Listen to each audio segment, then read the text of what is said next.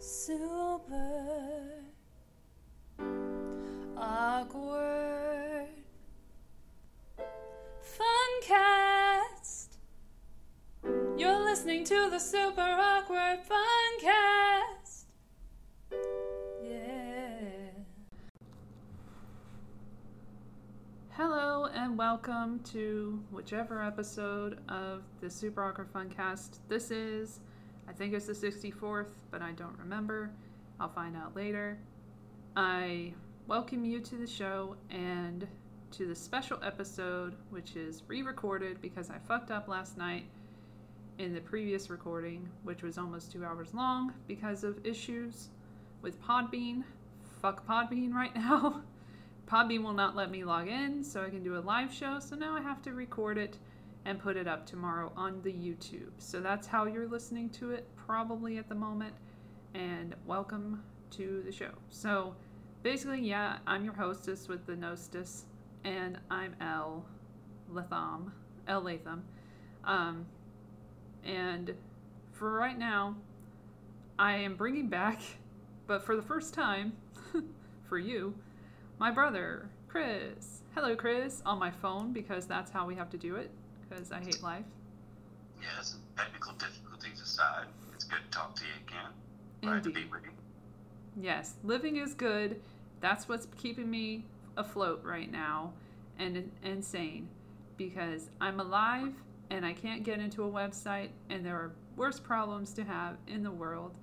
Like, you know, Turkey and Syria right now. Like, you know, Ukraine and the We don't wanna Nazi party Ethiopia or Myanmar. Don't support folks over there.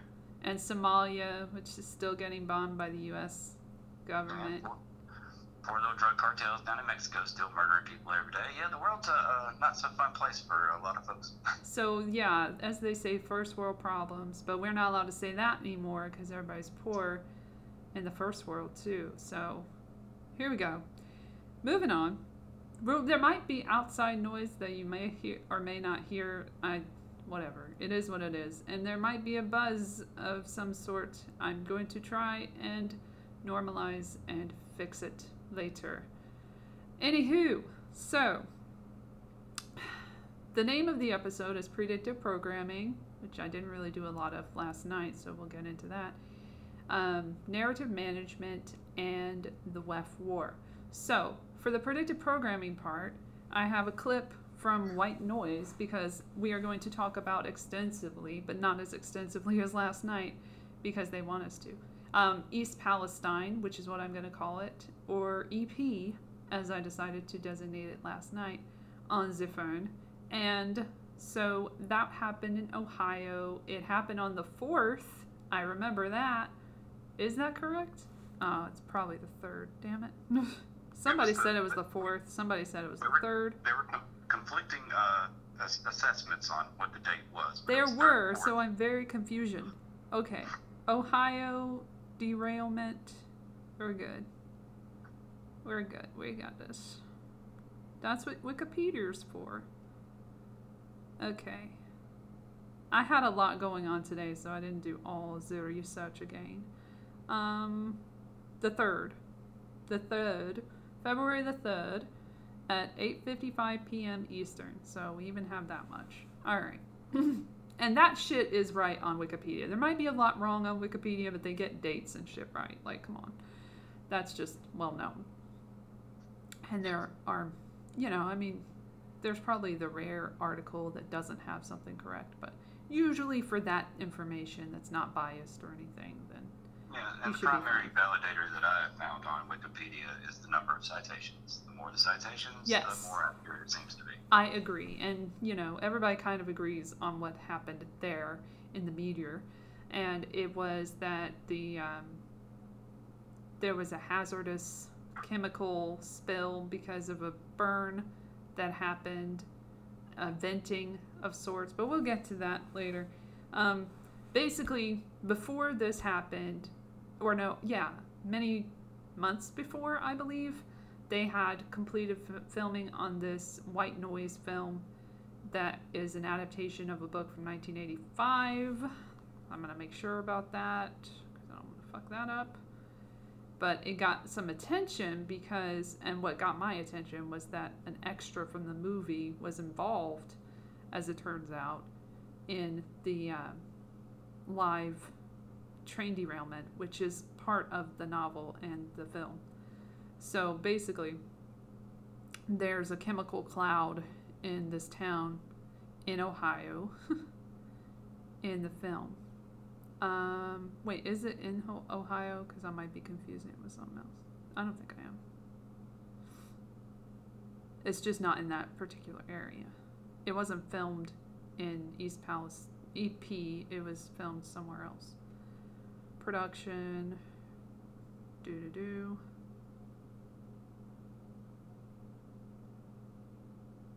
Okay, that didn't help me. Filming, photography, principal photography began in June 2021. Under the working title Wheat Germ in Ohio, including the University of Akron for approximately six weeks, Ashtabula, Pine Lake Raceway and Trail ra- Riding, Cleveland Heights, the College of Worcester, or Worcester, Wellington, Oberlin, Dorset, Hiram College, Andrews Osborne Academy in Willoughby, Kent State University in Lowell, Kleinfelter Stadium on the campus of Canton Central Catholic High School in Stark County, Ohio, and in Perry Township near Salem.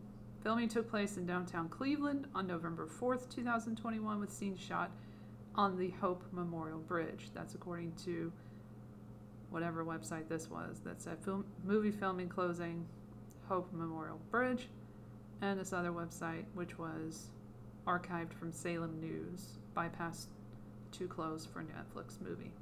And you know that shit's pretty accurate because it's like telling people what to expect. And then Going Hollywood, first photos released from Netflix movie filmed on campus from Kent State University itself. All right, so that's the information on that. So a little bit of background on this film. So there was there was talk of it being predictive programming in the in- indie media all over the place after it blew up. Like the thing was what someone I like in the media, indie media, James Corbett had said that when something like this happens, you have to wonder if it's organic or if it's just like the studio wanting more people to see the movie. So they build up this movie as predictive programming, but after the fact, so that people will watch it and react to it. And then his his um, host in the show, his co-host in New World Next, no, no, no, what is it called? Fuck, New World Next week, next week, New World. I believe you're correct. Yes. Yeah. Anyway, James Pilato said he coined the term uh, reactionary programming. So let's give them some credit. So If I'm basically, not, if I'm not mistaken, wasn't uh, I believe a, researcher New World next week. Al, Alan Watt was the one who first come up with the idea of predictive programming as a uh, theory. I don't know. I don't know enough about Alan, Alan Watt. I have listened to some of what he said, but But the, general, the generalized idea time. behind the theory is just basically that you know using media, using movies, using television, using news outlets. Well, usually you do it so on and before it happens, and Yes, people kind of see into it. their minds that this is the way things are, and then they just accept it when it does happen. But sometimes people don't see it until after the fact. And that's happened in 9 11 propaganda too. And like people will go back and look at films and be like, oh my gosh, the Twin Towers, blah, blah, blah. Those predictive programming. So it just depends. Or like X Files, there's a great example of reactive programming where you can go back and see like so many episodes, so many shows, um, so many subjects that are relevant today in so many ways, including this kind of stuff and chemical, you know, poison, poisoning of communities and stuff like that by the government and all that shit. But anywho, of the modern, one of the modern things that's taking place right now that really, you know, will help you understand how that theory is applied and how it works is this idea of things going viral. As uh, Right, yes. I was going to get to that too. Has been exposed is to get as many eyes on it as you can so that it sinks in, and then you wait a couple of weeks, and then you kind of make you normalize it. You make it to where Yes. it's just you, you wouldn't believe it, but hey, this is the world we live in now. Yes. And you get people to throw their hands up in the air and just give up and kind of go along to get along. So, Well, some of that, because we talked about last night, but you guys didn't hear it, so I'll tell you. Um, that there was this dude from News Nation, this random ass uh, unbiased network, which is not unbiased, which was pro Ukraine war and pro Chris Cuomo to the fact to the effect that they actually hired him. Okay, so he, this dude, Evan, whatever his last name is, I do know it. I'm just not giving him any more press. Got all this attention for interrupting this conference, this press conference in Ohio, in EP, Ohio, regarding this event that happened on the 3rd, as we know, of February, but didn't really get enough atten- a lot of attention until a couple weeks later. So then he was the at the forefront of that. People were saying, "Oh my gosh, he was arrested because he's doing journalism and he's there. It's a cover up, blah blah blah," and going off, you know, in the media about it. Meanwhile, it turned out that it wasn't. It seemingly wasn't as as it seemed because people who were there were saying he was just very obnoxious in this press conference, very loud, and so he was removed by the uh, police, which was caught on camera by the News Nation people. So I was like, okay. So they want us to see the story, basically. It's like they made it a viral story with that story, and then they made it viral with other stories like the animals dying and everything, and and the water being bad, and it was like echoes of of um, Flint, Michigan water crisis and all these other water crises crises we have that nobody talks about, like in Florida and and South Chicago, it, somewhere in Chicago. I forgot where Chicago. Yeah, I think it's East Chicago. I don't remember. But somewhere in Chicago, there's also a crisis going on, and there's a lot of shit in our water, really. So if you even look at like a filter, you can see all the stuff that's in our water that well, has to be did give a little filtered. bit more. I did give a little bit more thought into you know our discussion yesterday about the, the, uh, some of these issues, and one of the things that came to mind. I did a little bit of bacterial study when I was in my earlier twenties, and there is a um, an organism that's a bacteria, and again, not to downplay pollutant, uh, pollutants and things like that that are put into the soil and the ground, but there is a saying the name of it's going to be hard, but it's Nitrosonomus uh, europaea. It's a gram-negative uh, obligate, and it derives all of its energy and growth from the oxidization of ammonia and nitrates, and it lives in the soil and sewage and fresh water, and even sometimes in the walls of buildings. It's a small little bacterium, and what it does is it will take even that vinyl chloride and it will break it down. So it's also one of these things where there are a lot of things in nature, and unless you're really a chemist, a biologist, or a scientist, you're not really going to have a full scope of knowledge on how many different bacteriums do what.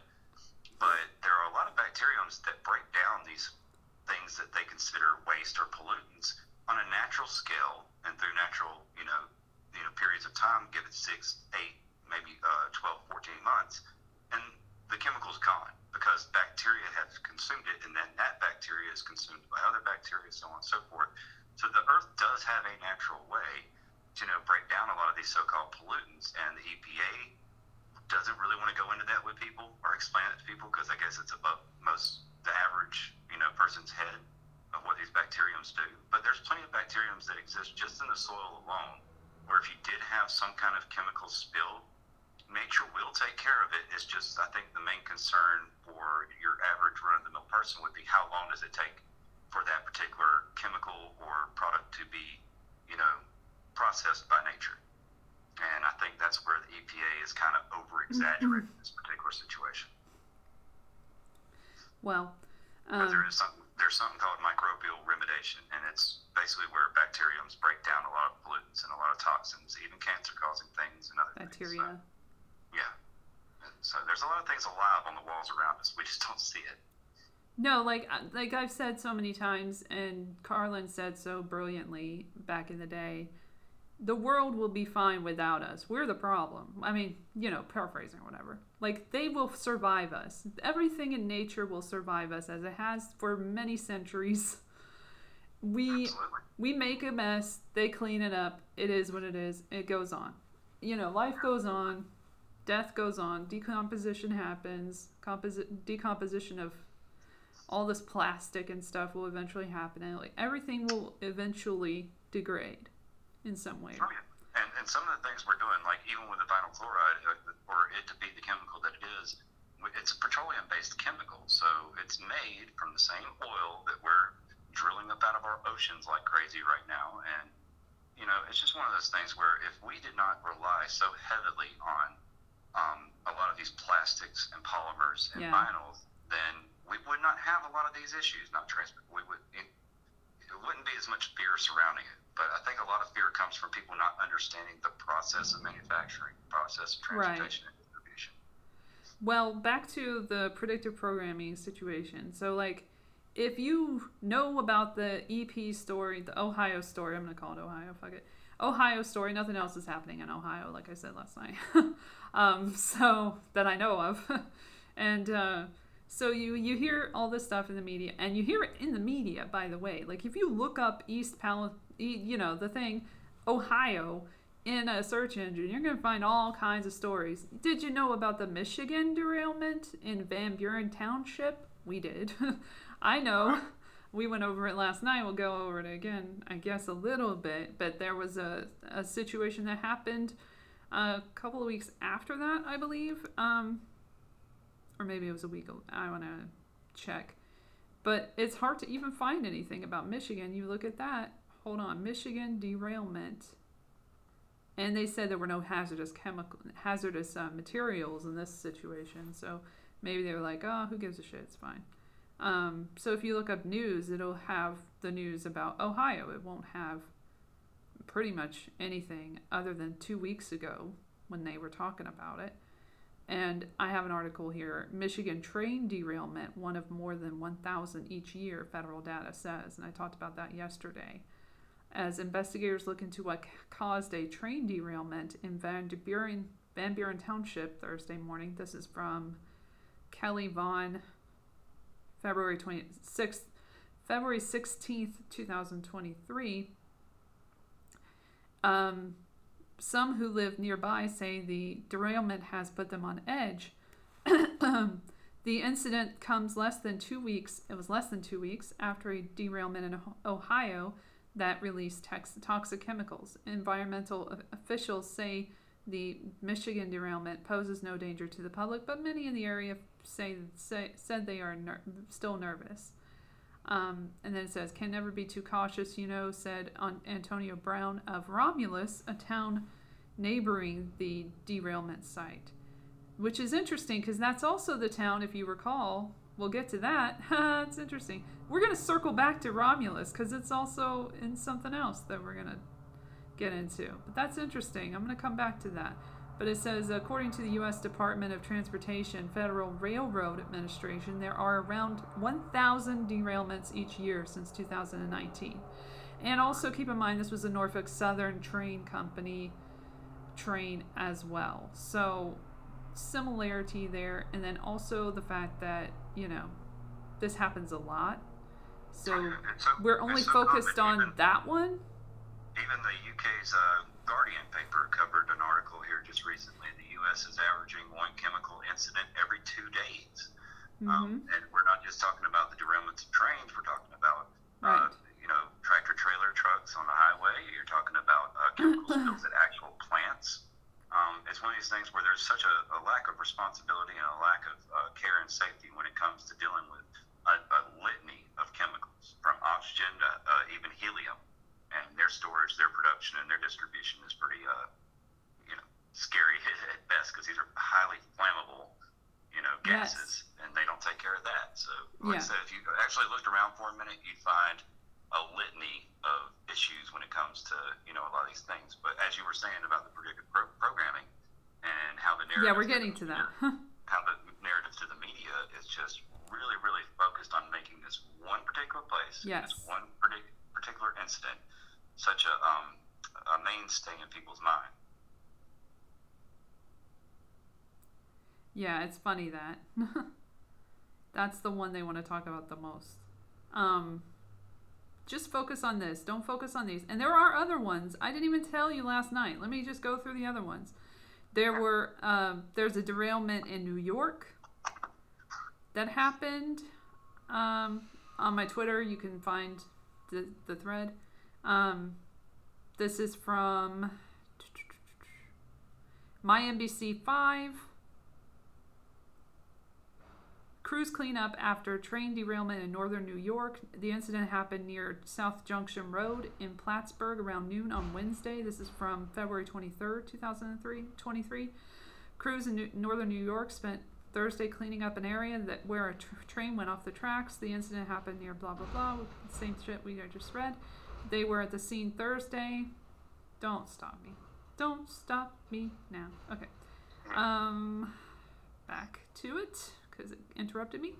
Um, crews were at the scene Thursday to fix the derailment. Clinton County Emergency Services told NBC5 that this was just a hopper car, sound familiar, used to carry dry, powdered, or granular goods.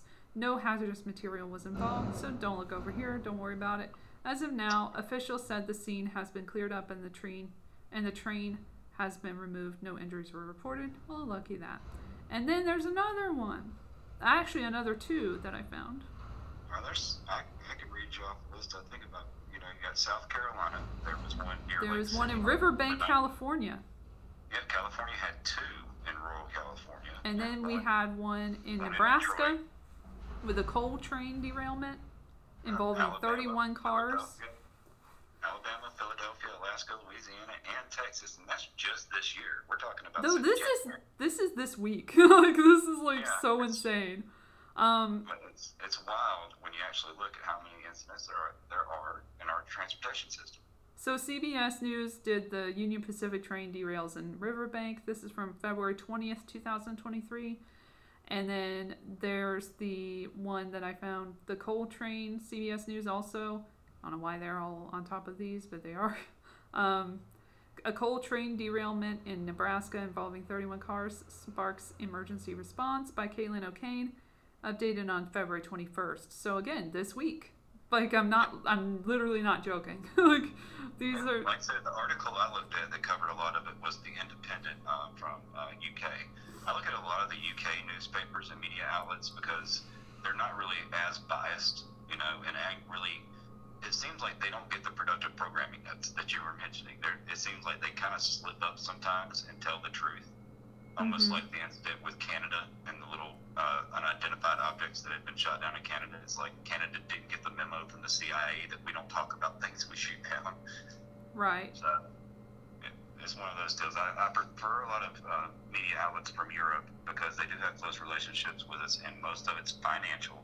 So they kind of try to tell all their investors, the people that play with money in the United States, what's really going on. So you get a little bit more truth from some European outlets. That's all I'm saying. Yeah. So anyway, back to the predictive programming. So we are getting to it, the white noise. So it's taking a long time to get there, but we have to do the background information so that we don't have to go over everything that we went over last night because it was really boring for a long time. Um, so here's the clip that I found that was the most interesting, and I only found two clips that I were that were good enough for me to point to as predictive programming in this film and then everything else was just like where why am i here? Why am i watching this? Because a lot of it was just wh- white noise literally because it was just too much. Uh, just shitty filmmaking. But anyway but they think they're really good. That's what annoyed me about the filmmaking is that they think they're competent but they're not.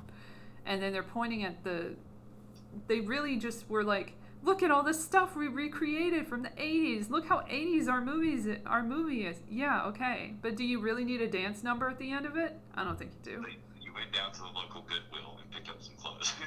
i don't think you need a dance a choreography th- with grocery store workers. Spoiler alert.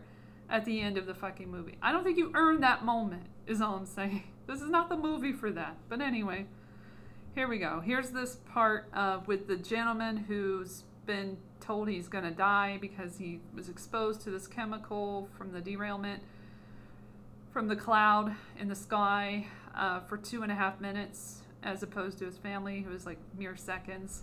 So he's looking at death and he's talking to, and Adam Driver for some reason plays him because he plays everyone apparently now. And then um, we have the propaganda machine Don Cheadle as the wise old man in I guess in this movie. He's old now. Let's see. Let's hear how old he is. All right. He's old and wise. Let's hear his advice. This is after the incident and his diagnosis. Murray, you're here. All white people have a favorite Elvis song. I thought you were going to New York for the holiday. I stayed back to look at car crash movies. Why Heard a not? rumor about painted women and came out to investigate. One of them says she has a snap-off crotch. What do you think she means by that? They don't seem busy. Oh, I don't think this is the kind of disaster that leads to sexual abandonment. We might get one or two fellows skulking out eventually, but there won't be an orgiastic horde. Not tonight, anyway. Any episodes of Deja Vu in your group? No. Any episodes of Deja Vu in your group? Why do we think these things happened before? Simple. They did happen before. In our minds as visions of the future. Supernatural stuff. Maybe when we die, the first thing we'll say is, I know this feeling. I was here before. How are you doing?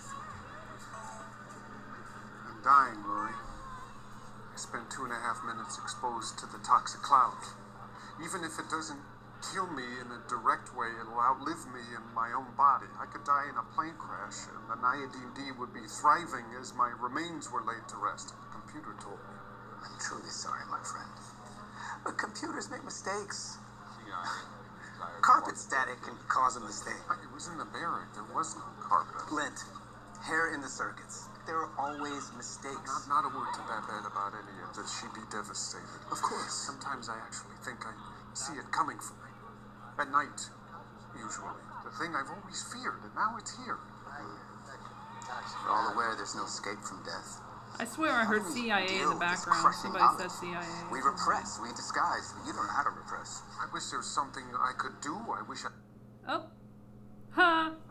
Now I'm getting a buffering. Hilarious. Hold on. Are you kidding me? can't say CIA without them logging on. Oops. I said the word. Yeah.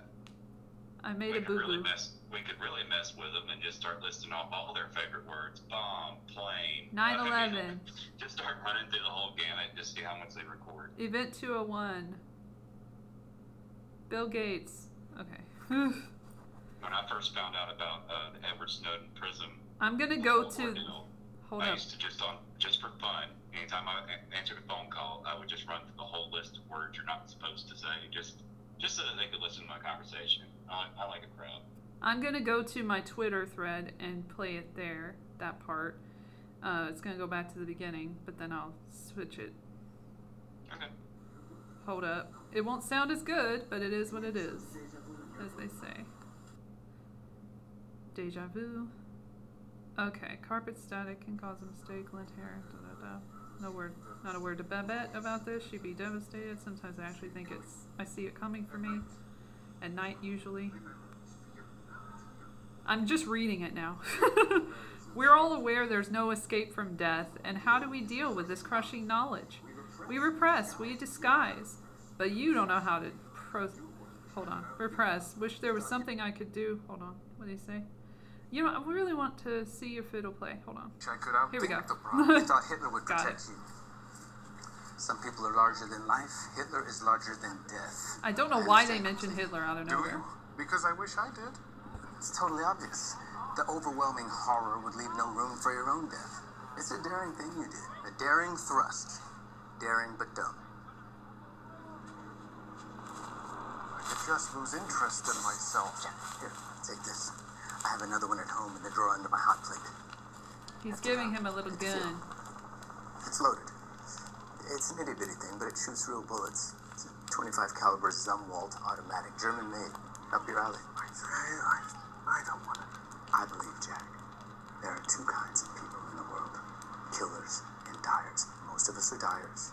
We don't have the dispositions, the rage, whatever it takes to be a killer. But think how exciting it is, in theory, to kill a person.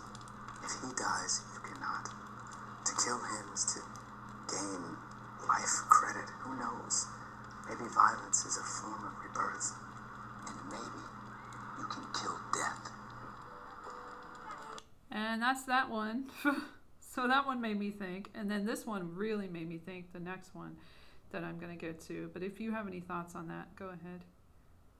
Well, you know, it just again, it's one of these things where I think a lot of writers and I think a lot of people that are trying to put their ideas out in the world have a, a really locked perspective. It's almost like tunnel vision. They know how they feel about things. They know how they perceive things.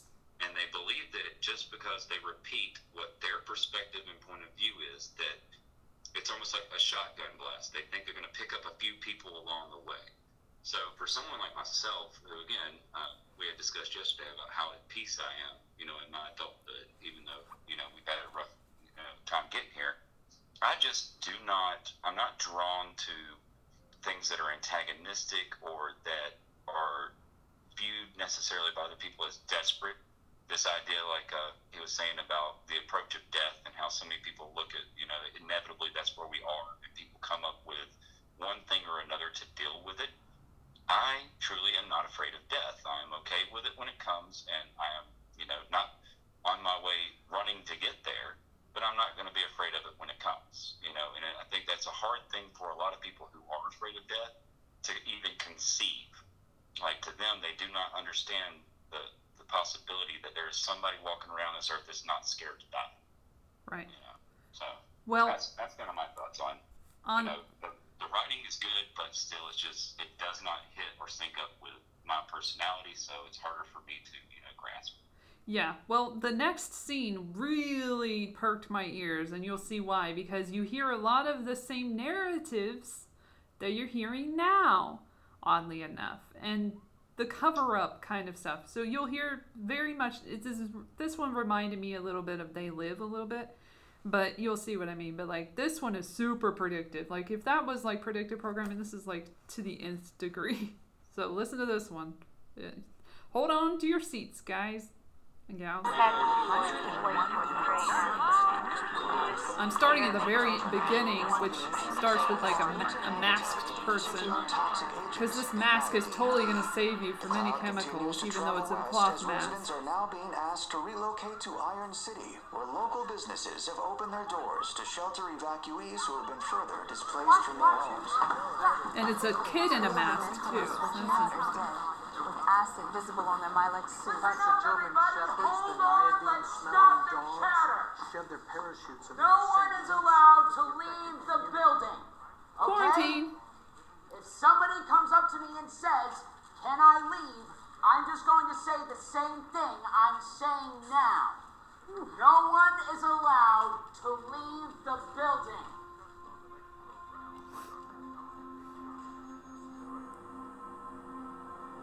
This is like the scene before the scene, but it sets How the scene. Babette? I don't like the latest rumor. Okay, I think I uh, skip. I have to get to the part where the guys. There he goes. Okay, we don't need like the the intro with the the characters. Okay, so we'll skip that part. But that does set the scene, so that's good. Um, okay. Da, da, da, da, da, scooch you. I'm scooching past the marriage discussion because it's the most boring part of this film. That nobody cares! We were scared to death! Still are! We left our homes, drove through a rainstorm. We saw that deadly specter. That death ship as it sailed across the sky. Are they telling us it was insignificant? Do they think this is just television? Don't they know it's real? Shouldn't the streets be crawling with cameras and reporters? Shouldn't we be yelling out the window at them? Leave us alone. We've been through enough already. Haven't we earned the right to despise their idiot questions? Look at us in this place. We are quarantined. We are like lepers in medieval times. We are. Everything we love and worked for is under serious threat, even if there hasn't been great loss of life. Don't we deserve attention for our suffering, our terror? Isn't fear news?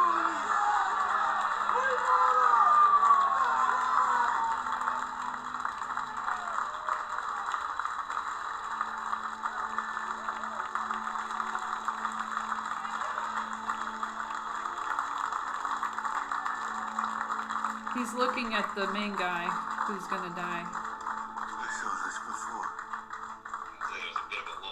Saw what before? You were standing there, I was standing here. Your features incredibly sharp and clear. It all happened before, hissing in the pipes. Tiny little hair standing out in your pores. That identical look on your face. What look? Ah, you fucker. Hold on a second. That's the literally the last part of this fucking scene. How dare you? Well, if you know it, just speak it. Not the best for podcasting anyway, but All right, I'll go down to that one. Doodly doodly doo. Doodly doodly doo. All right, dude. Hold on a second. Hold on a second. Da da. Isn't fear news? no, I'll just go back because it should be fine. There it goes. Passion.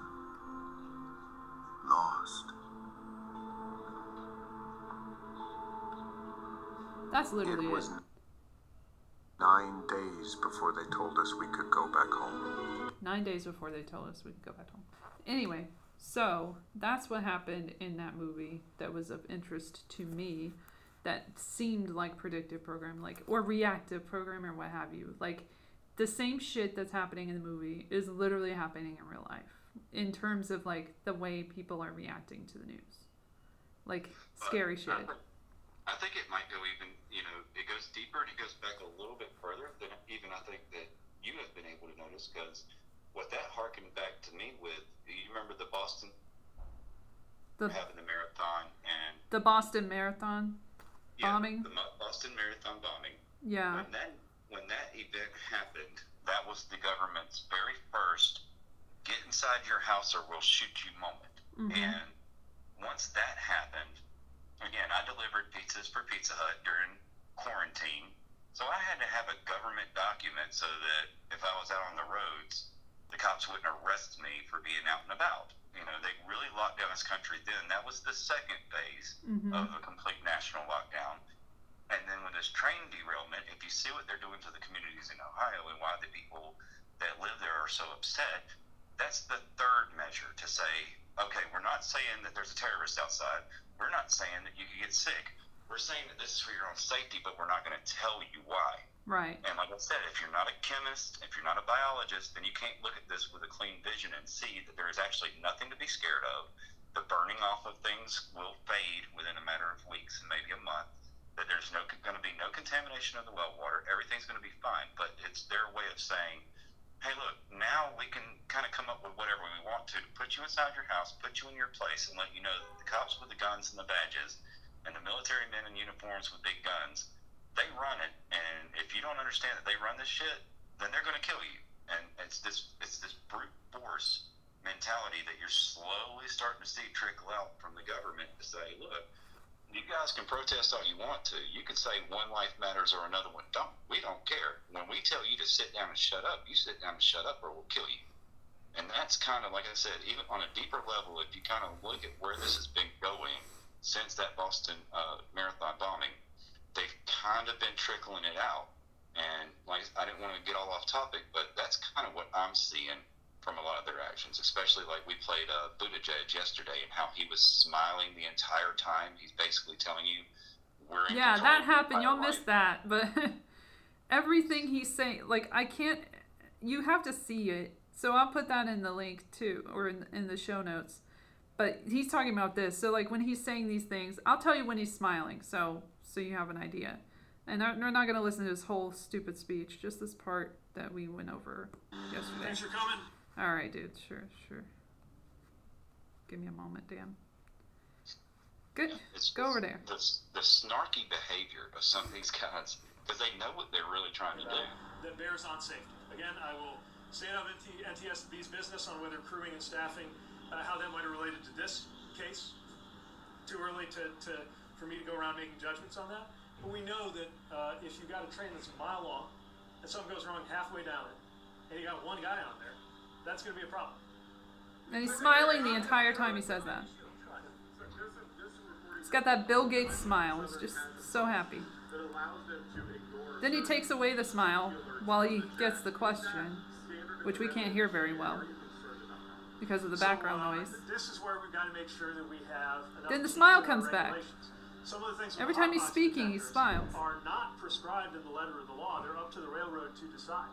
And I think we need to look at two things. One, did the railroad decisions, the investigation, and then two, uh, should we lay out a little more clearly what those decisions should be so it's not up to them? And that's the regulatory part. And he didn't, you know, make. He also made a point to to go after the last administration for no fucking reason when he's been lax in this administration. So how? And one of the most specific things that he said there that harkens back to what I was just mentioning was the letter of the law. They want Yes. to have a law on the books for every single aspect of what you do, from Yes. buying Cheerios to putting uh, a tire iron in the back of your trunk. True. And it's when when they they do that again, it slips past so many people. They hear they hear some of these legal terms being you know floated out there to the press, and it just flies over people's heads. But they don't Mhm. understand what they're trying to do is legislate by a ideology, and that has always been a dangerous thing. Yes. So getting back to the NTSB, because they did like their report, and uh, Jennifer Homendy came out as the chairwoman and said, "I can tell you this much: this was 100% preventable. We call the things accidents. There is no accident." So what she said that was put in quotes in this article, which is from WTAE.com. I'll put it in the show notes. Uh, called NTSB releases preliminary report on EP train derailment updated 6:01 p.m. February 23rd, 2023. Don't really know who wrote it. It's like one of those things where they put everything together. Um, but anyway, she said that, but what she was saying in the context of the video, which I actually watched, and you should always watch things and not just go by what the article says, because people are not really taking that approach with the lab leak theory situation that's going on with the Wall Street Journal and the Yeah, yeah. Department of Energy. And you should always look at the fine print. All of just look at everything that's being presented to you and judge it based on what it is, one thing at a time. So this article is stating that. And so that was the quote that they put in the article to get more clicks and stuff. But what she was saying is that in her job, there are no accidents. That everything is preventable in every case. And then she'll see people on the site of another derailment and they'll be like, I've seen this before. And she'll be like, oh. so she's very frustrated by that. Um, so that's how she is in the in the press conference. And then it says NTSB said the train was traveling about 47 miles per hour at the time of the derailment, which was less than the maximum speed limit of 50 miles per hour. Train movements near the derailment site are authorized by cab signals and wayside signal indications with an overlaid positive train control system. The report said the positive train control system was enabled and operating at the time. And sorry, one moment, please. Um, I'll, I'm going to let you finish, but okay. The temperature reached a critical level, 253 degrees Fahrenheit above ambient temperature, and an audible alarm instructed the crew to slop, slop, slow and stop the train, to stop the train, to inspect a hot axle, the report states. The engineer had already applied the train's brakes and applied increased braking after the alert. The emergency brakes automatically applied to, the NTSB said.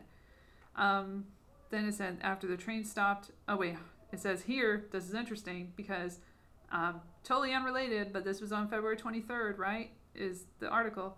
It says the investigators say it was the 23rd rail car that derailed first because of that overheated wheel, wheel bearing. After the train stopped, the report said the train crew observed fire and smoke and notified the dispatch of a possible derailment. With dispatcher authorization, the crew applied handbrakes to the two rail cars at the head of the train, uncoupled the head end locomotives, and moved the locomotives about one mile from the uncoupled rail cars. Among the questions, why was why wasn't the crew given a warning before the wheel bearing reached that critical temperature? The warning threshold is set by railroads. It varies by railroad, Homendy said. We're going to look at that and determine if that res- threshold should change. That's going to be one of our priorities in the investigation. So then, yeah, then they ask him these questions. Um, and they always, I put this out there yesterday with you, they always fucking have these press conferences, these fucking photo op people, like Biden and this dude, in the middle of a scrapyard or something where a lot of shit is going on, so they can't really hear what what's being what what the reporters are asking them, and nobody Yeah. else can. so it's kind Well, of and, you know, interesting. as I'm as I'm uh, we've talked about before is you know context matters and Yes. when you have you know nearly eight million automobile accidents a year and out of that eight million you know roughly two to three million people are dead and you only have you know as far as trains go roughly 6000 incidents a year there's 350 million people in this country those are still relatively i mean given how bad things could be, it could be much worse. And when they're going off about this train situation, again, they're just with Buttigieg being in charge of the Department of Transportation, you would think he would be far more concerned about the millions of people that die versus a handful of people who might have to be evacuated from their homes for a month or two, and the government might have to pay a couple bucks for that. You know, and it, Mhm. I think again we we look at the money involved in the train systems. Uh, we talk about there's only 10 companies really that run all the trains in this country, and they all kind of got their hands in each other's pockets. That he talks, of, or she, you were talking, mentioning that she was talking about safety and how the companies dictate what their own safety measures are going to be. When you're moving millions, like $500 million worth of product a year, you don't want to lose one dime of that product, nor do you want bad news like this all over the country. And with this particular situation, you know, now that I'm, I'm thinking about it a little bit, what's Ohio? It's a battleground state. It's going to be one. Yep. Of, it used to be one of the first states that come up in elections, and it, this is starting to really look more political for stupid politicians who nobody cares about than it is more about the community that's actually involved. Yeah. Well, on that note, like we also talked about yesterday, but we'll talk about it now. the toxic Yeah, we, waste. we can just run back everything we talked about yesterday because ain't nobody else here. Well, because the thing is, like, I also want to give them the sources and stuff so they know what's going on. So, uh, the EPA has paused the. Okay, I have to get this on my phone because you know I got to do reader view and all that. Um, let me get that article. And we're talking about the halting of the uh, cleanup cell. Uh, oh wait. Okay. Um, I gotta do this first because this was hilarious. Um, just for fun, for funsies, guys. Um, we're gonna listen to Joe Biden because we love to do that. Um, Oh, we didn't do that yesterday. This would be fun. yeah, yeah. So he got questioned about visiting Ohio. You know, he was too busy in Ukraine to to be bothered before. So that was what's important. We got to celebrate the anniversary, the one year anniversary. Just five more to go, I guess. I don't know how long, or as long as it takes, as they say, from the WEF to the White House. Not joking. They say the same fucking thing about the Ukraine war. Um, now I gotta remember my password. Do you remember it? I have to remember so many passwords today. I couldn't even get the Podbean one. Oh damn! And it's hard to do it on a tablet for some reason. It's so weird. All right, I'm gonna do it on my computer. You're gonna hear something, but I apologize. Ah, It'll be okay. I gotta remember how the how it goes. Okay, it does start with that. Okay. Mhm. Okay, I'm getting my password folder. Hold on. I forgot it. Let's get it again. I'm so prepared. Okay, where's my Twitter? Twitter, Twitter, Twitter. Oh my gosh, yes, I forgot about that. Thank you. That's the one. That's the letter. And then we got that, and then this. I remember this. And that, and all that. Um, where's the thing? You know the thing. Where'd that go? Oh, there it is. Right there. There. It's in a different spot on the keyboard than I'm used to. Okay. and then that, and then this, and then that, and then that, and then that. I didn't plan to do this because I thought I could get it on the damn tablet. Well, I can't do it on the tablet. I have to do it elsewhere. Damn it. Hold on. I'll have to get it in archive. Let's do an archive thing. Uh, we'll go to the archive for this. I do think this is interesting, though, while you were uh, mentioning, while you're working on that, you were mentioning Joe Biden's involvement in the Ukraine situation. Oh, no, we were getting the Joe Biden thing. I'm so stupid. I forgot what I was and doing. also, what I, what I wanted to mention to that, you talk about predictive programming and these ideas that they're trying to stage up or build up a normalcy towards conflict between U.S. and Russia relations, and they've done that for many, many years. yes. But um, here's a here's a little nugget. I'll get into that later. Here's a little nugget of information a lot of people might not be aware of. The Biden administration has started holding military exercises with countries that are part of the Russian-led military alliance. It's called Right. the Collective Security uh, Treaty Organization, and it's going to be uh, called Regional Cooperation 22. So again, we can get on television, get on our media, Right. and you can have everybody from right-wing conservatives to left-wing super libs get out there in the world and just start screaming and screaming and screaming about some kind of issues with Russia. But I'm sorry, you're going to be hard pressed to convince me that there's any conflict with the United States military in Russia when we carry out cooperative agreements with their allied nations Exactly. as well as their naval fleets in Antarctica. We have operations with them that are classified that I can't say where I got the information from, but if you looked hard enough on the internet, wink, wink, you could probably get your hands on that same information. It's out there. Um, not only is our operations in Antarctica scientific and military and otherwise very complicated and super weird, you got the Northern Atlantic uh, Yeah. situations, and it's you, it's hard to convince me that the United States and Russia aren't best friends when Right. their militaries are buddying up and doing operations together. But yet, there's not one single soldier that's ever participated in a cooperative mission with Russia or its allies that has ever come forth publicly to ever disclose that or what the operations might have contained, been about, or what the prudence of the operation was toward the final outcome. So Right. it's super interesting that as far as the media, from CNN to Fox News is concerned, there's some kind of tension between the U.S. and Russia. Meanwhile, militarily, we're best buds. Right. So it's Mm-hmm. just very, very odd. And uh, you can go ahead with Biden now. I just, I hate, I didn't. Well, this one is- on tangent, but This one is back to Ohio. So this this is from this comes from because I like sources. The Twitter of Howard Mortman from C-SPAN. So I found a legitimate source that is not somebody who is just picking up the audio and put or the video and putting it on their page because that's what I try to do. I try to go straight to the source. And this is from C-SPAN. So you know it's legit. All right. So this is what he said two days ago. This is from two, 25th of 2023, 6:19 a.m. It was posted. 331,900 views of the tweet and 143,900 9,000. I can't count. Sorry, 331,009 k whatever views. That's how it says. 143,900. I'm trying to say 100, but I can't for some reason. Um, views on the video. Okay, so give me an idea. I have not heard it yet, so let's enjoy it together, everybody. I know how you love the Bidenisms. Buffering.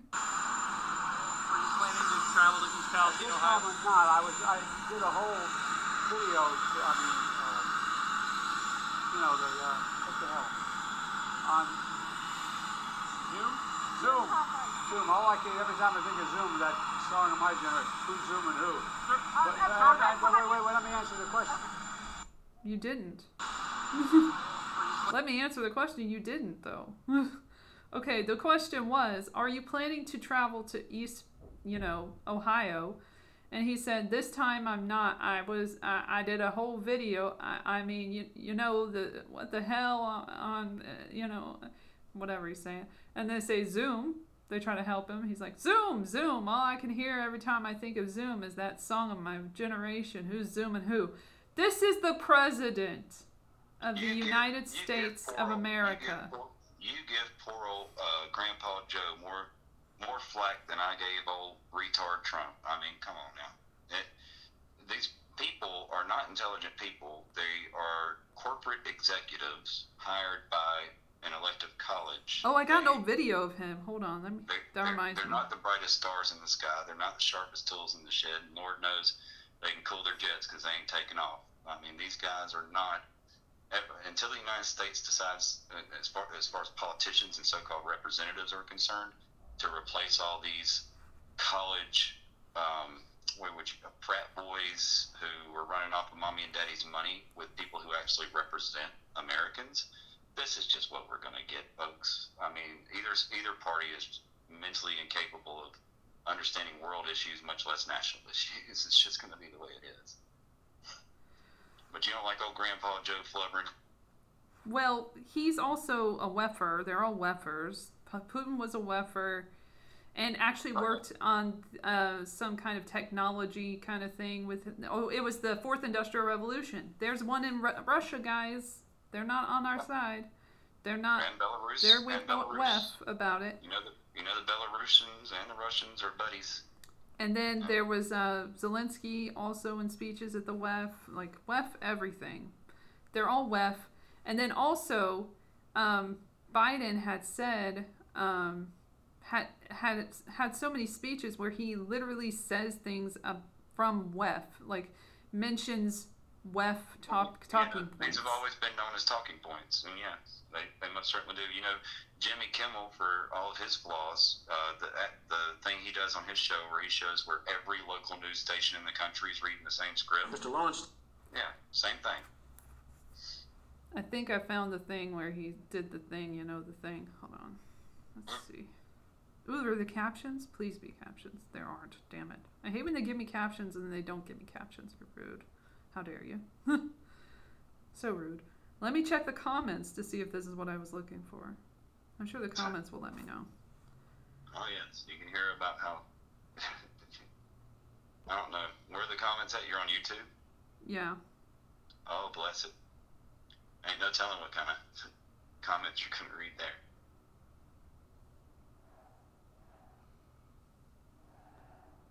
But you know, you were mentioning George Carlin earlier, and you know, George Carlin had also said in one of his stand-up specials about you know how a lot of people would like to say there's an Illuminati or a secret club of people. There doesn't have to be. These guys all went to the same schools. Yeah. They all came from the same mansions. They all have the same agenda, so they don't really have to get together every five minutes to figure out a way to screw everybody. It was already in their DNA. So, and that's another thing I think a lot of people just completely miss when they see these faces on TV. They forget that all these faces aren't you, and you're not going to be one of them. They're not going to let you in their club. Yep. It's hard to find the um, the video that I was looking for. I would probably be it would probably be easier to find on Twitter to be honest because they really want to hide the past things that he has said that are not Oh, super they did great. the same thing with, with Trump and Obama. A lot of the interviews that I mean, you're talking about 20 years of interviews with these people, and they just poof disappear. Like as soon as somebody becomes a president, all of the you know archived footage, nobody wants to air it, nobody wants to show it. It all disappears because now that they're the president of the United States, they're working with the Pentagon, the Department of Defense, the CIA, the FBI, the ATF, the DEA, and they're being directed to create a new narrative. So everything they said before, they put their hand on the stupid Bible and swore in a bunch of lies. That all has to disappear because now they have new lies that they're being told to tell. Yeah. So you'll you'll lose a lot of that stuff. With Obama, I remembered countless speeches he would give. uh, You know, when he was just a senator, and it just it infuriated me when he became president because I would go to try to look these speeches up and try to show people, you know, what his previous position was on something, and they all disappeared. They were all gone. Yeah. I do. I would even try to go to bills that he had voted on, and Mhm. the congressional website over the past few years is. For, sometimes they'll show a bill, sometimes they won't. It depends on what narrative they're pushing in the news at the moment, and it's like, are you serious? Y'all just gonna hide public information? Well, for right now, let's go to a snippet from February 7th, 2022, which was before the Russian invasion, as they say, and is from ABC News. And it's kind of relevant now. Just think about what you're hearing. Still really cute that Russia invades a country, but we just occupied. Right, yeah, yeah. Liberated. Let me answer the We, li- question we first. liberated Iraq. We're still in the process of doing that. We liberated Somalia. We occupied Afghanistan, but we, no, we, we ain't invaded nothing. No, no, not the U.S. Nope. We've done nothing wrong. All right. So this is um, a little a little flashback. Enjoy. course, if Germany, if uh, if Russia invades, uh, that means tanks or troops crossing the uh, the, the border of Ukraine again. Then uh, there will be uh, we there will be no longer a Nord Stream two. We we will bring an end to it. Would you, but how will you, how will you do that? Exactly, since the project and control of the project is within Germany's control. We will. Uh, I promise you, we'll be able to do it. Oops.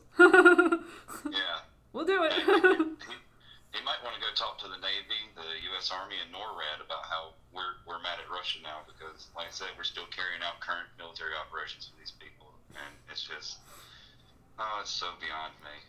Okay. And again, like you mentioned yesterday about the money that changes hands between China and Ukraine and our politicians in Ukraine. You know, one thing that comes to mind a lot, you know, when people go to looking at these conflicts around the world is just on a state level. I know that the state of North Carolina, I saw it in their financials uh, this year, are s- still give close to two million dollars a year just out of the state budget to Israel yeah. no reason whatsoever. For no reason. Israel didn't ask for the money.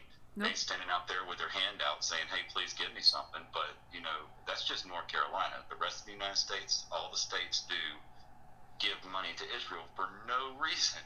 And our federal government allots money in our defense budget for Israel. And it's like, for what? Why are we giving these people billions of dollars a year out of our taxpayer dollars? For what? It just it's so um, like you said, you look at the World Trade Organizations and you look at WEF and these other people, and it's so clear.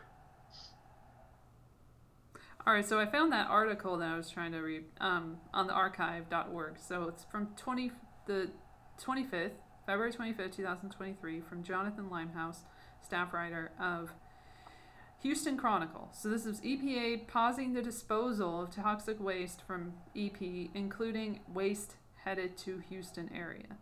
So this says the disposal of toxic waste from the EP Ohio train derailment fire into Houston and Harris County will be paused. U.S. Representative Sheila Jackson Lee announced Saturday afternoon. It's pausing the disposal of an estimated 1.1 million gallons of hazardous waste into a disposal facility in Harris County days after local leaders reassured residents they were monitoring the situation. It says, as of Thursday, more than 1.5, 1.7 million gallons of the contaminated liquid have been removed from the immediate site of the derailment, according to Ohio EPA spokesperson James Lee, while the majority of waste was headed 1,300 miles to Deer Park Emergency Management. A smaller amount went to Vickery Environmental in Vickery, Ohio, Lee said. I'm heartened by the pause in transportation of the wastewater and believe it's prudent for the EPA to assess its components before determining where it will be transported. Both EPA and DOT have promised to remain in touch with my office as they make decisions in the coming days, County Judge Le- Lina Hidalgo said in a statement Saturday night. So then that led to what happened on the February 27th. So cut to February 27th, 2023 updated 12:39 p.m. Eastern, originally posted at Feb- on February 26, 2023, 3:42 p.m. Eastern by C. Aileen Blaine, Anna Marsick, and Abigail Cloutier, who I did not give credit to last night, so I guess I get to do that now. Um, this was this has a video component, so we'll listen to that. But it's U.S. EPA waste removal to resume on Monday. So let's see how that goes. Scooch it, scooch it, scooch it. Team recovers. It is another full week of recovery efforts, but also political visits. First News has been there every day since the derailment. Today, questions remain as to where that toxic waste is all ending up. We have First News reporter Abigail Cloutier live in the village investigating for us on as residents recover from this major disaster. Abigail, what have you found out? Happening today, the EPA says Norfolk Southern will resume shipping toxic waste from the East Palestine train derailment. Previously, the federal agency had ordered a pause on Saturday after material was shipped to Michigan and Texas. Officials there say they were not informed of the delivery. About 50 people showed up at one of those contamination sites on Sunday in Romulus, Michigan. The group protesting Romulus. Wait, to- wait. Do you remember that we were gonna circle back to Romulus? Because I Yes, remember we- that. We never did touch back on that, but Oh, I guess we're there. Oh, okay. Toxic waste was now in their community. Many of them sharing their concerns not just with the environmental issues, but also with the lack of communication from local officials. It's here, and we haven't been informed of the volume. We haven't been informed of how it actually got here. Uh, did it come by truck? Did it come by train? How is it being processed? What safety measures are in place to ensure that our water and air don't get contaminated?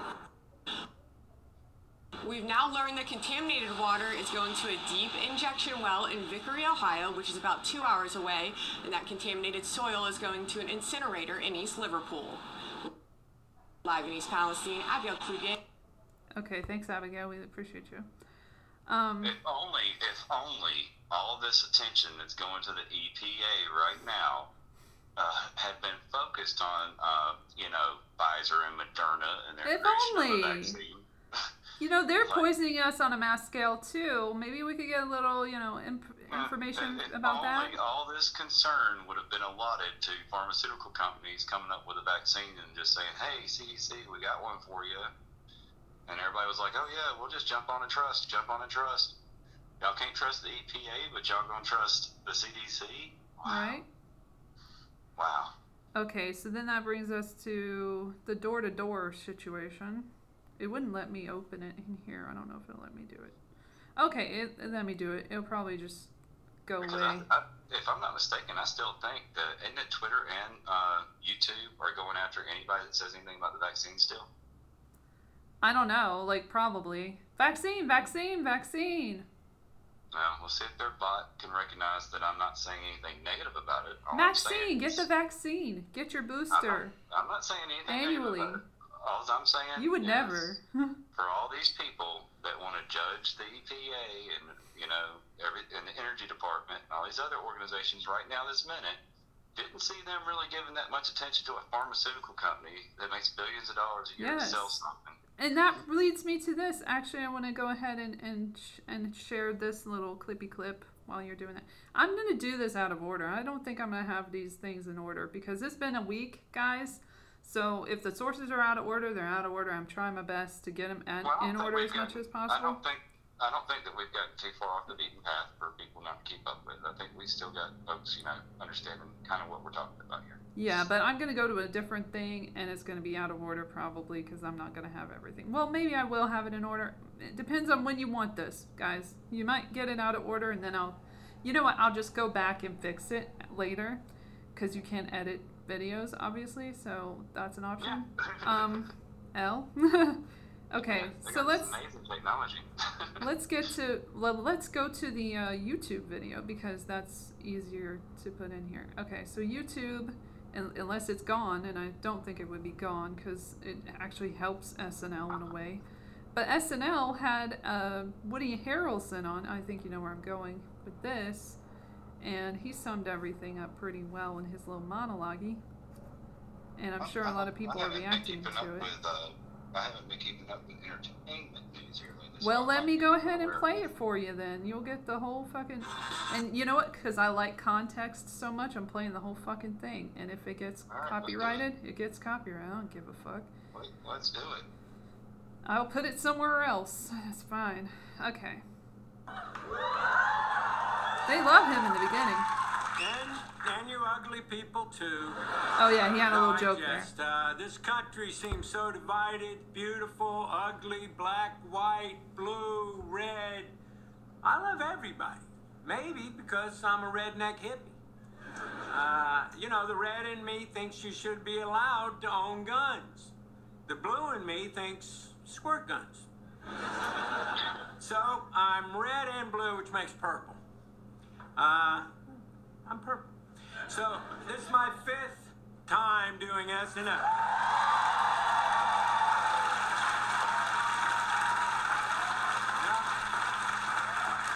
And you know what that means.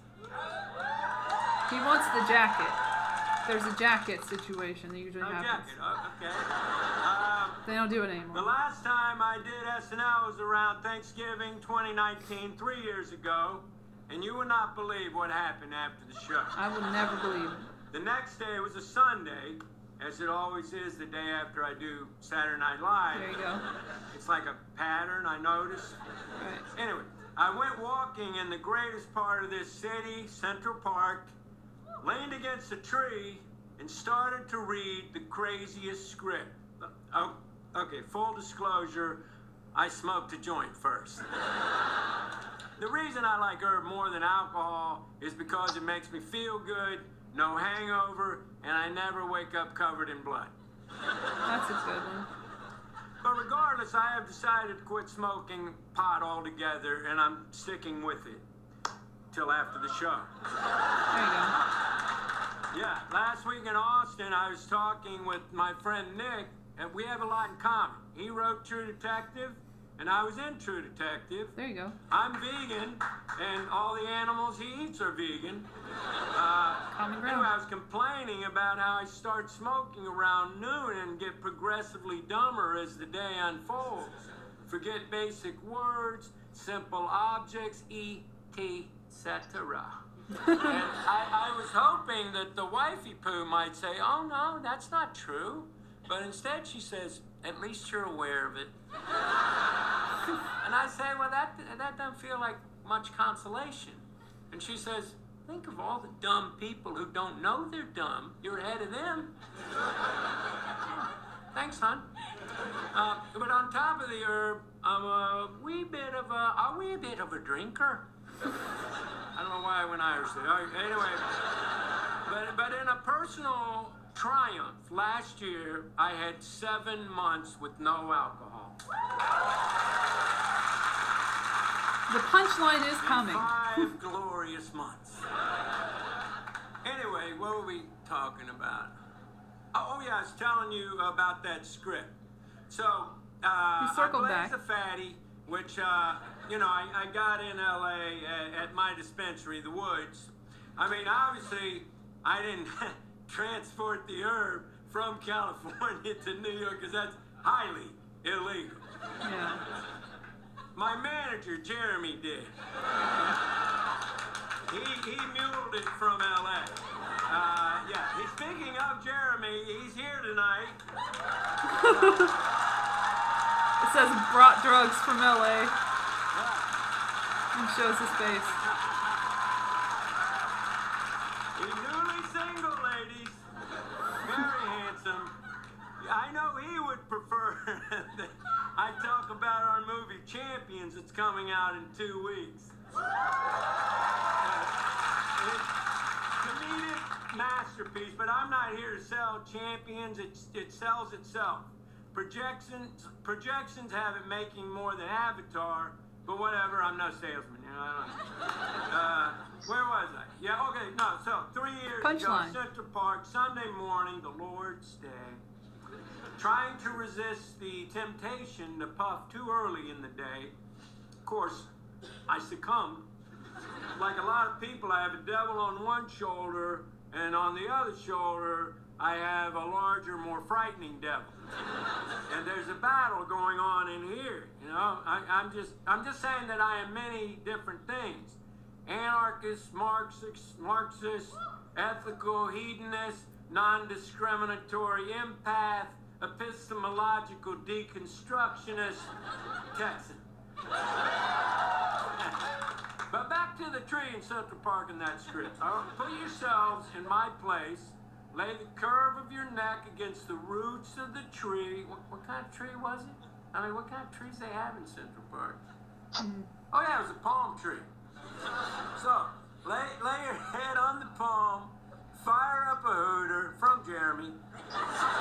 Thanks, Jeremy. And start reading. Okay, so the movie goes like this.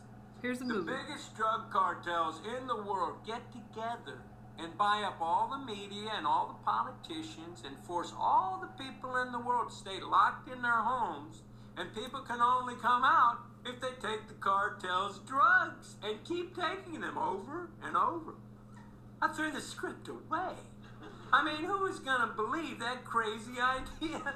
Being forced to do drugs? I do that voluntarily all day long. Anyway, it's about that time. Come on. Still no Jack. Still no Jack. Okay.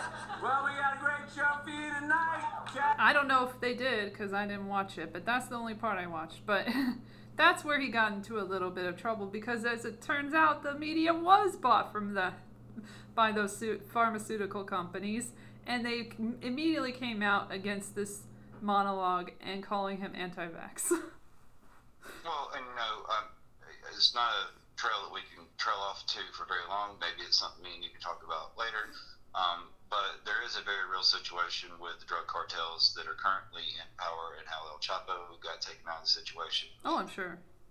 um, from the information that I've had access to, it looks like a lot of them have begun cooperating with each other and are buying into American media companies, not so much to force Americans to do drugs, but to make sure that because gangs and street violence and things like that are coming back in a real big way here in the country, and the cartels are doing everything they can to keep that out of the news so that people don't see it and um, they have transitioned from marijuana to methamphetamines. And one of the big, um, horrible problems in the region that I live in right now is methamphetamines. I mean, you can go into any gas station, any grocery store, or i i just about any place around here and see somebody that's, uh, what's the word, uh, tweaked out or out of their mind on this drug that is horrible and just makes their face break out.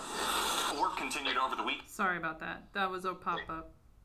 They drool on themselves. It's a horrible thing, but since the drug cartels now are manufacturing methamphetamines and not selling pot, um, they really don't want that to be a part of, especially our national conversation. But I think almost anybody in any community here in the United States right now can see exactly what I'm talking about with their own two eyes to know that your local law enforcement isn't doing anything about it. Your local media isn't talking Yes, about it. Yes, but this is that's a little bit off track of like what he's right, talking right. about. But it, it's kind of still.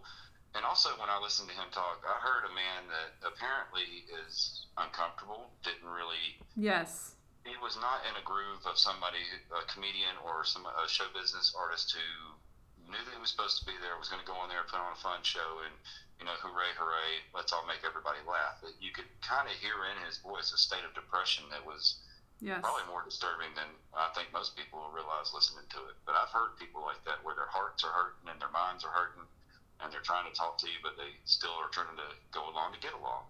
And that does circle back to what we were talking about about predictive programming. This man has been predictive programmed since the 80s when he was on Cheers. Yes. I mean, you know, he has been in that lifestyle and with those groups And of his- throughout Hollywood for His decades. father murdered people like a judge, so that's pretty crazy. so He's been in this industry for a long time. Um, and you look at a lot of you look at a lot of the mainstream big stars from this? him to Sylvester Stallone being a porn star, all the way up to you know Tom Cruise having his dark history. A lot of them Oh, that found it. escaped it started making millions of dollars and don't want nobody to say a word about it ever again. Yeah. Well, at least he's never killed anyone, unlike some uh, people in Hollywood. But anyway, I digress. There are some people who've killed people and, and like chi- children with their cars and stuff, but they get, you know, away with it. Um, anyway, um, so back to the EPA because like we talked about yesterday, but we didn't get to it today yet. But don't worry because the CDC is going to save us because the Joe Biden, President Joe Biden, who is totally in control of everything, has teams of Centers for Disease Control and Prevention, but the prevention is silent. Environmental Protection Agency and federal emergency management agencies um, they will all convene together, all the favorite people that we, we love so much, who help us so much. Well, they'll visit homes beginning Saturday, so that started on Saturday. Uh, workers will ask how residents are doing, see what they need, and connect them with appropriate resources from government and nonprofit organizations, the White House said. So don't worry, we're here to save you, and we'll provide the solutions to the problem that we created. But here's a little video on that uh, from USA Today. So this is from. Biden orders door to door checks on residents after EP Ohio train derailment. Matthew Daly and Farnoosh Amiri, Associated Press. So it's basically just repeating the Associated Press in the USA Today article here. Published 4:24 p.m. Eastern, February 25th. Updated 5:14 p.m. February 25th, 2023 Eastern. Okay, so this is Michael Regan, who's getting a lot of flack right now. Who's the EPA administrator in the beginning of here, of this? Cleaning up the mess that they created and the trauma I was talking that about Norfolk Southern. on this community using EPA's legal authorities. I am ordering Norfolk Southern to do the following. Norfolk Southern will clean up all contamination in soil and water and safely transport that contamination to the appropriate locations to ensure that residents are not impacted further. Norfolk Southern will reimburse EPA for cleaning services, and Norfolk Southern will attend and participate in public meetings at PA's request and share information with the public. If the company fails to complete any action ordered by EPA, the agency will immediately step in, conduct the work ourselves, and then force Norfolk Southern to pay triple in cost accordance to the powers Accordance? Okay. granted by my agency. Sorry. Again, that goes back That's to how I am. I just. I, I immediately noticed that shit. It's, it's that legal terminology. And uh, again, you talk about FEMA stepping in, you're talking about the CDC stepping in. You track this back a few years, and I know that there's so much that hits us so fast from mainstream media and Yeah. from entertain, the entertainment industry that it's hard to keep up with it. What's the But difference? Again, FEMA got an expansion of powers during Katrina. That's when FEMA got their Yes. expansion of powers from the government.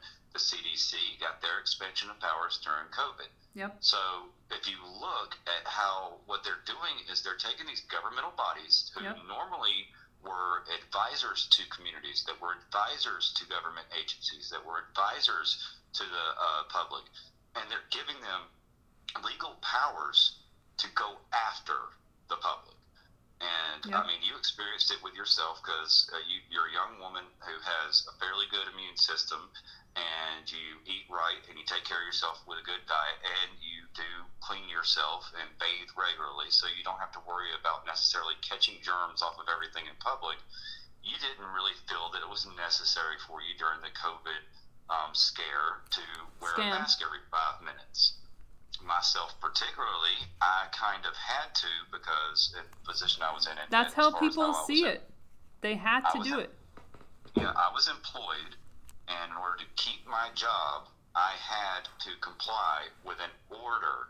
So you can kind of see how There were people who were forced into injecting themselves with this gene therapy drug who were forced by their employers. There was a there was e- it even extended to the office of where I work at the home office they had vaccine mandates. So this is all stuff that was put into practice this time and In North was Carolina, all they had a planned.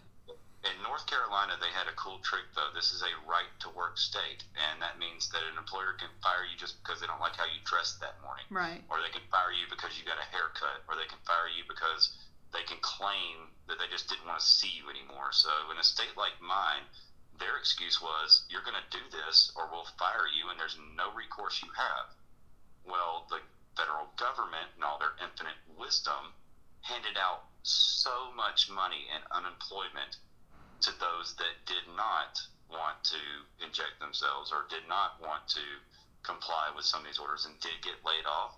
And the state of North Carolina is still paying out unemployment to countless people Oh yeah. who are like, if you're stupid enough to think that I'm going to, you know, wag the dog here, no, I'm I'm not going to do it. And there's so many people. I got a few friends right now who are still collecting unemployment and couldn't care less because if the government's going to keep giving them money just because of their scheme, then they're going to take it. And we mentioned uh, PP, uh, the the PP loans, or whatever PPP.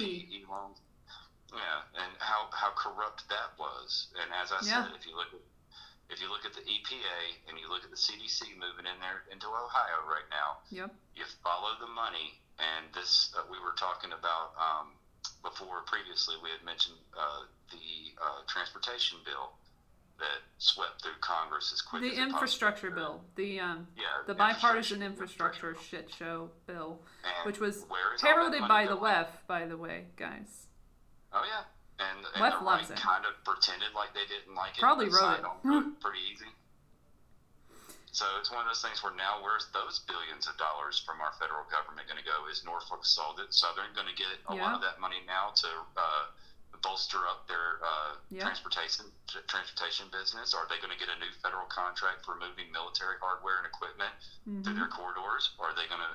Is this going to expand over to um, other rail companies where Yep. now that so much of this focuses on rail, are the rail companies actually using this incident to exploit that bill so that they can pull more money out of it than highway uh, co- the highway industry that needs to make driving in cars safer? Because again, more people die in cars than they're ever going to die on trains or planes or boats. Cars are the most dangerous thing. We need to focus more with that infrastructure money on bridges and tunnels Yes. and highways and signage And maybe, you uh, know- better speed regulation. Not- There's a list of things that need to be done for automobile drivers that are going to be completely overlooked because they're pushing this agenda with this train. And maybe you know, you know, stop sending all of our money to Ukrainian Nazis. You know, that would be nice. You know, if that could stop. But it's continuing. So here's an update on that score. Um, this is from the U.S. Security Cooperation with Ukraine page of the state.gov fact sheet, Bureau of Political Military Affairs, February 24th, 2023, where they announced that they are going to give even more money to Ukraine.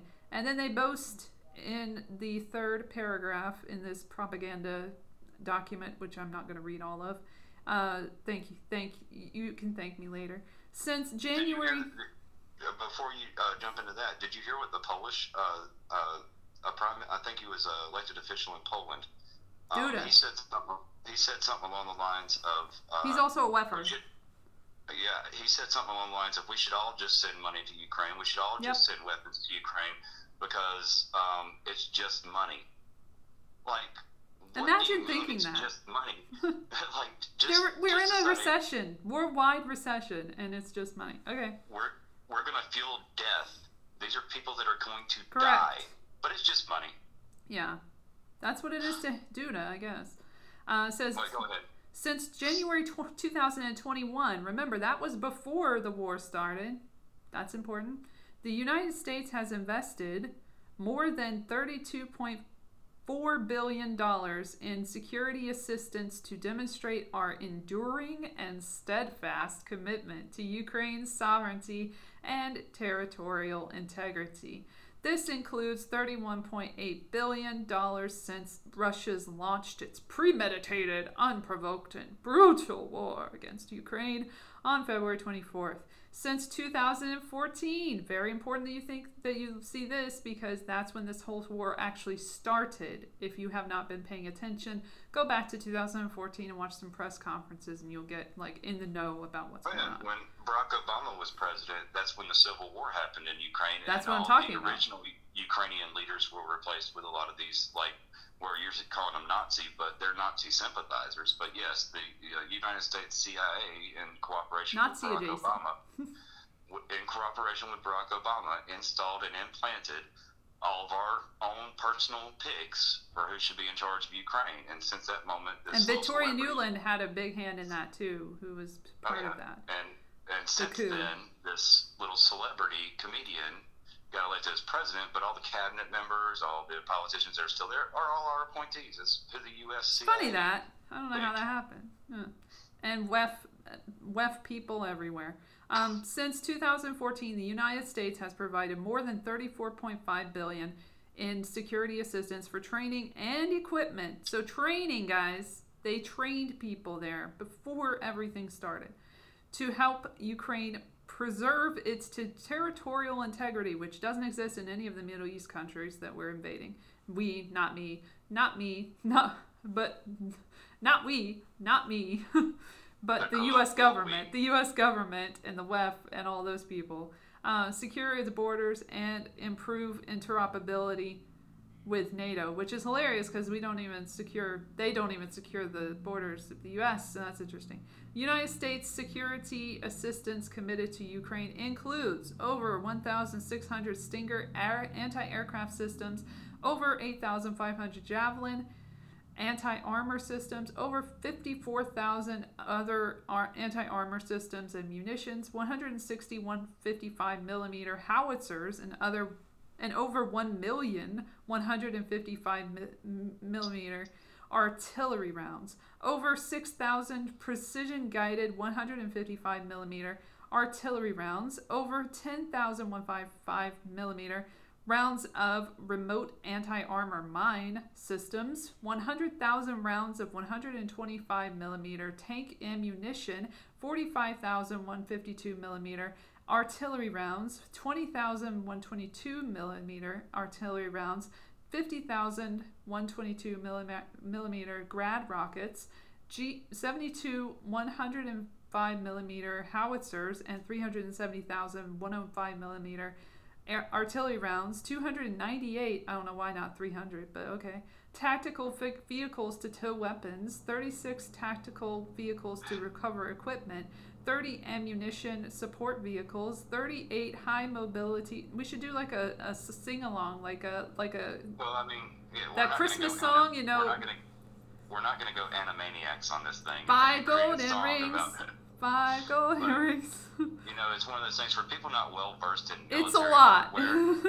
It's it's it's a lot of big boom. Okay, so. I'm gonna And- leave the the document because it's very a, a lot. It's a whole lot of things, a lot of things that you think about. You look at everything that's happening here with infrastructure and food shortages and all of the shit that's happening, and you think, Well, you know, yeah, let's give some you- missiles to these people. You people. mentioned that food shortage. Here's here's one for you. When you get some time, take a minute and go look up governmental agricultural programs across the United States of America, and you Well, will yeah. notice over the past few years, people that live in a state like mine, like North Carolina, where the uh, Farm Bureau basically runs everything here, um, the government told American farmers to grow soybeans and to have goats for several years they were paying farmers to stop growing regular crops, stop growing. Well, we're going to have all that shipped into the United States, but you don't need to grow that no more. You grow soybeans and you have goats and maybe a few cows here and there and, and a couple of sheep, and that'll be fine. And us, the government, we're going to give you subsidies, we're going Right. to give you tax breaks,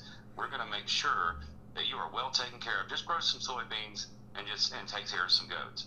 And the that is where our real food shortage is coming from, is because the the canal incident where the um, well, the we can't really get into all of that got right now. sideways in the canal.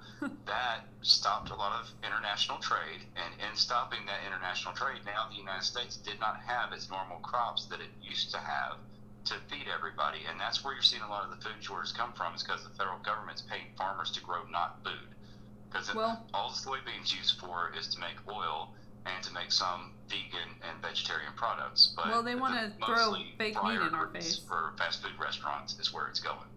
Okay, let me finish this uh, article a little bit. Um, okay, okay. I just want to throw that in so you like when you get Yeah, and I don't have the source for that, so a look into it. okay, maybe you could send it to me. U.S. Department of Agriculture. Yeah, you'll have to send it to me and I'll put it in. But okay. Um, so here we go.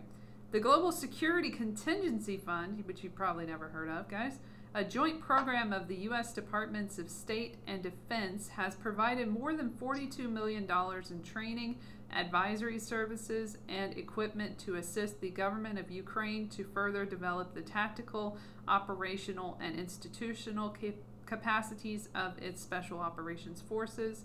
And one of these, the National Guard, which is where the Nazis are, by the way, that's the next thing. So, do know that the National Guard had like a, a, Nazi posting on their Twitter account, on their social media. Again, I, I would like to emphasize that we use the terminology Nazi sympathizers and not Nazis because there will be no Fourth Reich, and the Third Reich fell, and there are no. well, real I don't Nazis. think it did because it, there's already There's- a Fourth Reich. That's the Fourth There's no real Revolution. Nazis in the world anymore because it would be an unorganized conglomeration of people who share ideology but do not have an organized army. Or Well, these people are getting funded and they're getting military assistance. So Well, I think aware- it's important. Aware of what you know. You're aware of the American neo-Nazi organizations, correct? Motorcycle gangs. Yes, biker- what I'm talking about is people like who who dislike a certain group of people who will combat them, who will kill them on sight. So these are murderous people with We weapons that we the gave United them. States. We got those in the United States. But too. what I'm They're saying is they're getting the most military support right now. So that's what's important Right. to, I, to I get what remember. you're saying. I just I would rather call them Nazi sympathizers because they're not wearing uniforms that have. Well, they the do actually on wear the. They do actually have the swastika and everything. So a lot of them, and and they spread that ideology. But anyway, um, National Guard, conventional forces, non-commissioned officer corps, corps, and combat medical combat medical care since 2014. Again, 2014 is when they started training these people. On February 20th, 2022, the United States utilized the Excess Defense Articles program to transfer Mi 17 helicopters to Ukraine. Since 2018, the United States has provided Ukraine with four re- refitted U.S. Coast Guard island class cutters. The refit was funded with Ukrainian national funds and, M- and FMF. Additional vessels are pending transfer. Then it says third party transfer, so there's more. In advance of Russia's invasion and after the outbreak of war in 2000, February 2022, the United States approved third party transfers from 14 NATO allies and close partners to provide U.S. origin equipment from their inventories for use by Ukrainian forces. Deliveries to date include almost 12,000 anti armor systems of all types, more than 1,550 anti air missiles, radars, night vision devices, machine guns. I thought we hated guns. We don't. Rifles and ammunition and body armor. The contributions from our partners and allies are vital and appreciated.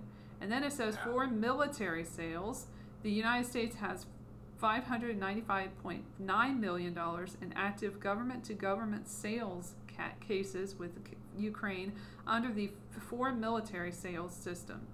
FMS sales notified to Congress are listed on the DSCA website, and significant prior sales include the 2022 sale of non standard artillery ammunition, 2018 sale of 210 Javelin anti armor missiles, which first provided Ukraine with critical a critical anti armor capability.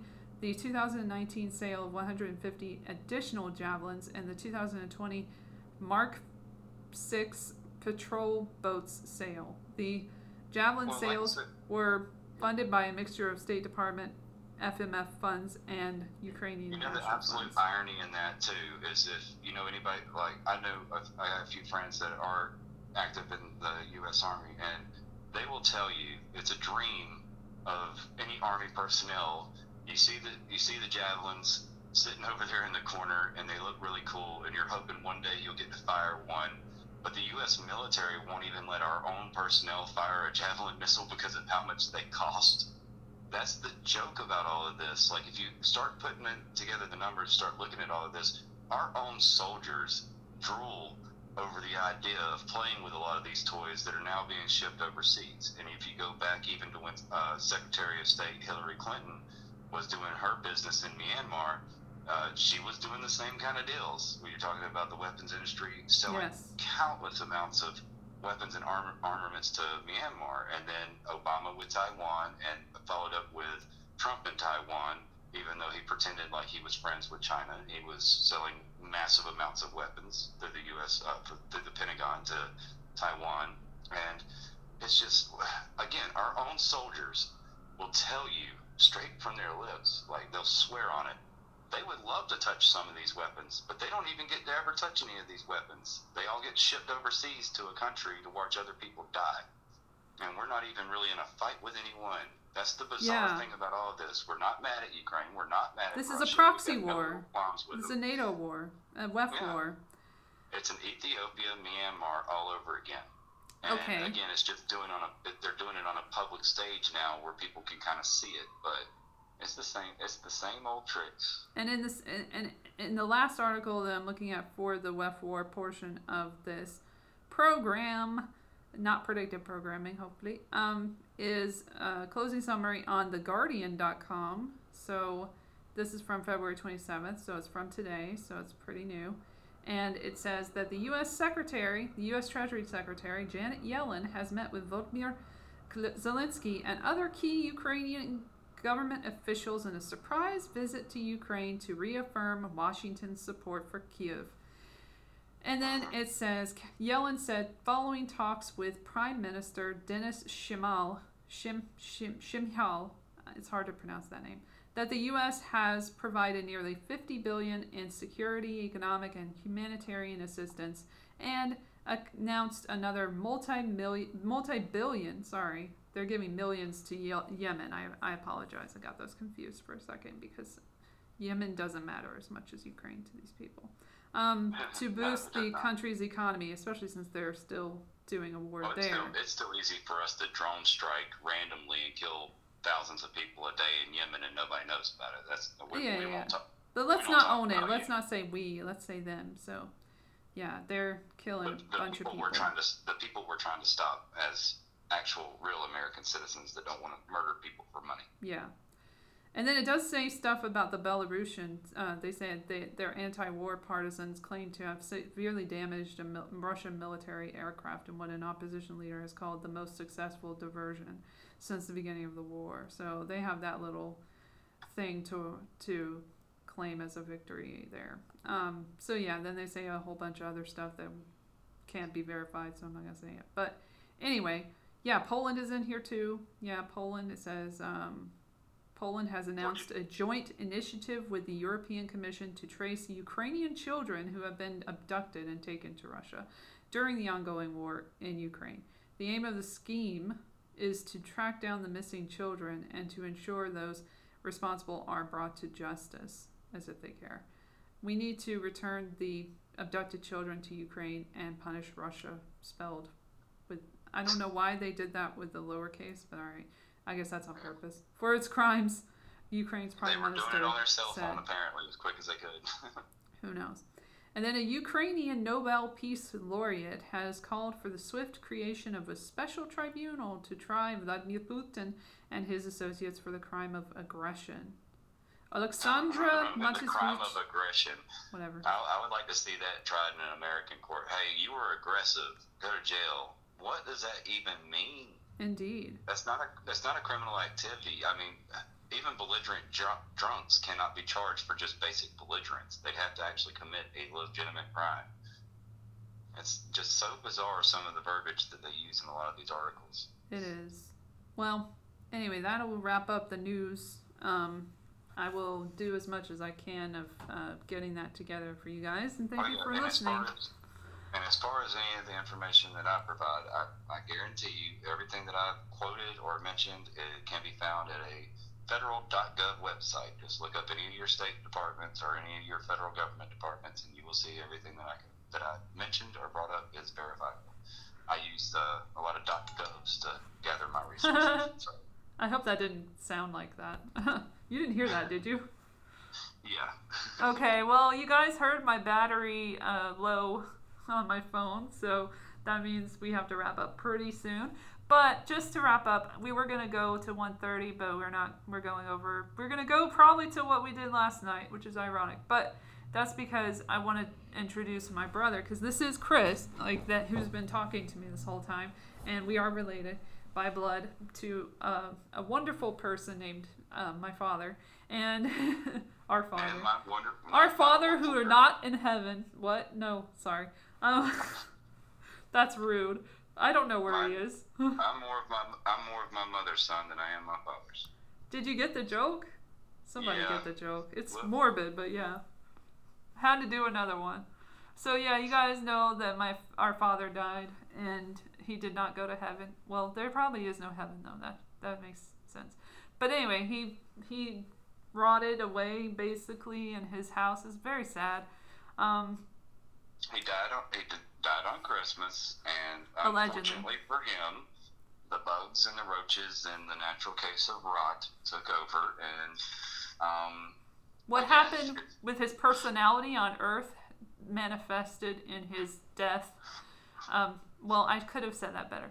Okay, what happened in his life, what has had been manifested throughout his life, manifested in a different form after his death, in a more real form, and ra- rather than the the form that was in his mind and his psychology.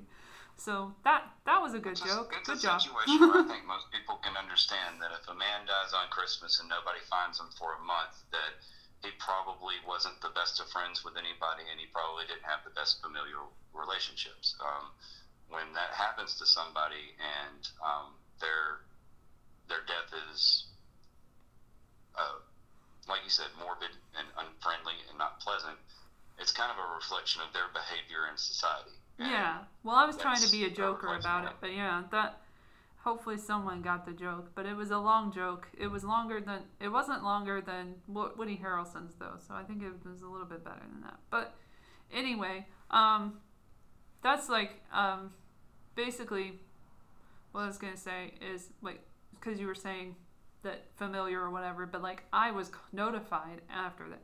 That you never know like what can happen and then when it happens although you can expect it to happen because i did but i didn't really think it would happen the way that it did and i ended up having to inform my family because i was the one who was the contact who was whose phone number was left with the person who who ended up calling it in to the cops so I had to talk to the police and then I had to talk to a funeral and it was a whole big thing and I'm just glad I'm not the executor because I could not handle that fucking pressure.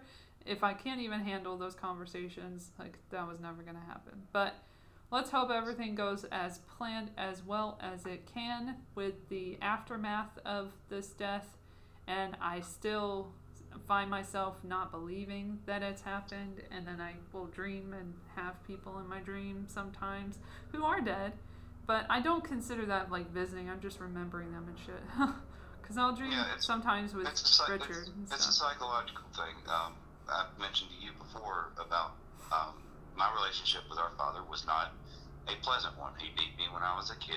He, and then he beat me as a, as a result of that so then we had that whole history because you know it, it's a cycle of abuse and it's tragic. It's tragic that violence will always beget violence. and then that was- was manifested into an em- emotional and verbal abuse from my father towards me when I was living with him for five years, from 19 to 20 something, um, and then moved to LA or Alhambra after that. thankfully, as we grew into adults, we were able to, you know, at least on my end, I was able to stabilize a lot of those bad emotions and a lot of those bad drivers that made me a very ill, violent, and not a pleasant person.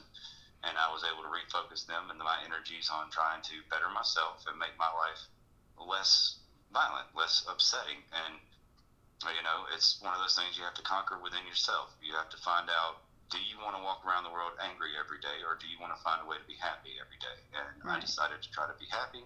I mended my relationship with you. I think I probably have a better And I relationship forgave with you. Yes. Yes, I forgive you too. And we've, I think I probably have a better relationship with you now as adults than we ever had ever in our lives. And I'm, Oh, I'm grateful for that. And I thank you for being a wonderful sister and for letting me make amends with you. Because that's also Yes. on the forgiveness scale and on the scale of relationships with people, someone has, it's a give and take. And is. someone has to help you, you know, make amends. You can't just say, "Oh, I'm sorry," and expect people to, you know, accept your apology. And I just wanted to say thank you. I appreciate that we've been able to build our relationship and become better friends over the years. I agree. And then we can also discuss things and not yell at each other and stuff, which is great. And um, it's just it's unfortunate what happened with him. And then I had a joke that I said last night that was really good, and we'll get a laugh again tonight, I'm sure. that I used to say because it's a morbid joke now, but it wasn't then because he wasn't dead. But I would say he found out that he had a, an enlarged heart at one point uh, from his doctor, and I was very confused because I was I wasn't even aware he had one in the first place. So, Yeah. let alone an enlarged one. That's Well, my, ironic. joke, my joke, even when I was a kid, was a little bit darker than that. When my friends in school would be like, "Why do you call your dad or your daddy daddy?" And I was like, "Well, I don't call him daddy or dad. I call him daddy because I wish he was dead." So Well, you finally got your wish. a little- Yay for wishes. that one's a, that one's a little darker. But yeah, I was a kid. Just kidding. I have a dark sense of humor, and so do you. So it's natural. Well, thanks for joining us for this late um, show therapy session about our father. I'm sure you really got something out of that. But if you didn't and you left, uh, thanks for coming anyway. And you're never going to hear this, but thanks. And uh, to everyone else who stuck around, we love you very. We I don't know if you love them, but I love them very much. And uh, I can't speak for my brother, but he appreciates that you listen. I'm sure. And um, thanks for letting me get this going again. And I will say that I tried as much to improvise tonight as possible and not have it be as predictable as last night. But you know, shit comes up again and again, so I have to talk about it. Um, I think we covered a lot of the same points that we kind of hit on yesterday. And I think we've covered a little bit job. more, which is good, and then we less we lessened the the talk from other people as much as as possible with context. Um, so we didn't have to hear the NTSB lady again. I just said what she said. Um, Yeah. But I think you did a great job, and I enjoyed talking with you. And I'm going to let you close out your show and do your thing. And I Um, will talk to you later on. And shout out to Turkey and Syria, which is still under that 180 day kind of interval where they are allowed to get aid, but not after that. So we need to lift the sanctions in Syria. That's the only way to prevent um, more people from dying in the wake of this disaster that's happened. May or may not be natural. We're not going to get into it. But shout out to you guys. Shout out to the ralliers. Whoever's rallying for anything, like, good that you care about that. And we should all support people getting out in the streets and getting information out there because information is power. And if we all had the same information, we'd be on the same page, and that's not what they want. We they want us to all be on a different page entirely in a different book, and we can't do that. Can't give them what they want. Don't give them what they want. Give give yourself what you need, and have a good, solid. What is it today? I don't even know what day it is today. I swear. It's Monday. Have a great week. it's supposed to be the weekend, but it's not anymore. So have a great week and have a great rest of this month, which is not very long lasting. And then next month, I'm going to be a little bit early because, well, not really, um, but because I'm going back to Georgia. Ironically, was going to visit my father, but he's dead, so that's out of the window. But less pla- places to drive, I guess, too. So that's good for the gas money for the people hanging out with me. Nah, it's morbid. But anyway, um, thanks for listening. um, Chris, do you have anything to say about your social medias or anything that you want to promote? Um, we had a great podcast, and now towards the end and how you're closing, I can super understand why it's called Awkward Fun Podcast. Super awkward fun cat. all right. Well, I'll holler at you later. I'm gonna get off here so you can close it all out. All right. Thanks for joining. Really appreciate it. All right. Take care. All right. Love you. Bye. Bye. Love you. Bye. That was Chris. And um, since I played this out yesterday, I'm going to play it out today because I did say at one point yesterday, every day is a winding road. And I want to play that song because why the fuck not? And just in tribute to yesterday, and only one person will get it. So this is for you, Chris. every day is a winding road. Because I said that after my joke yesterday. He gets it. It's an inside joke, but here we go. This will close us out. Hold on a second.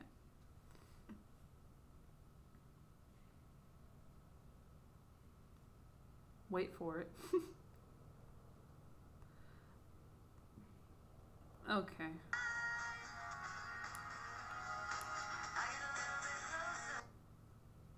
We'll go back here.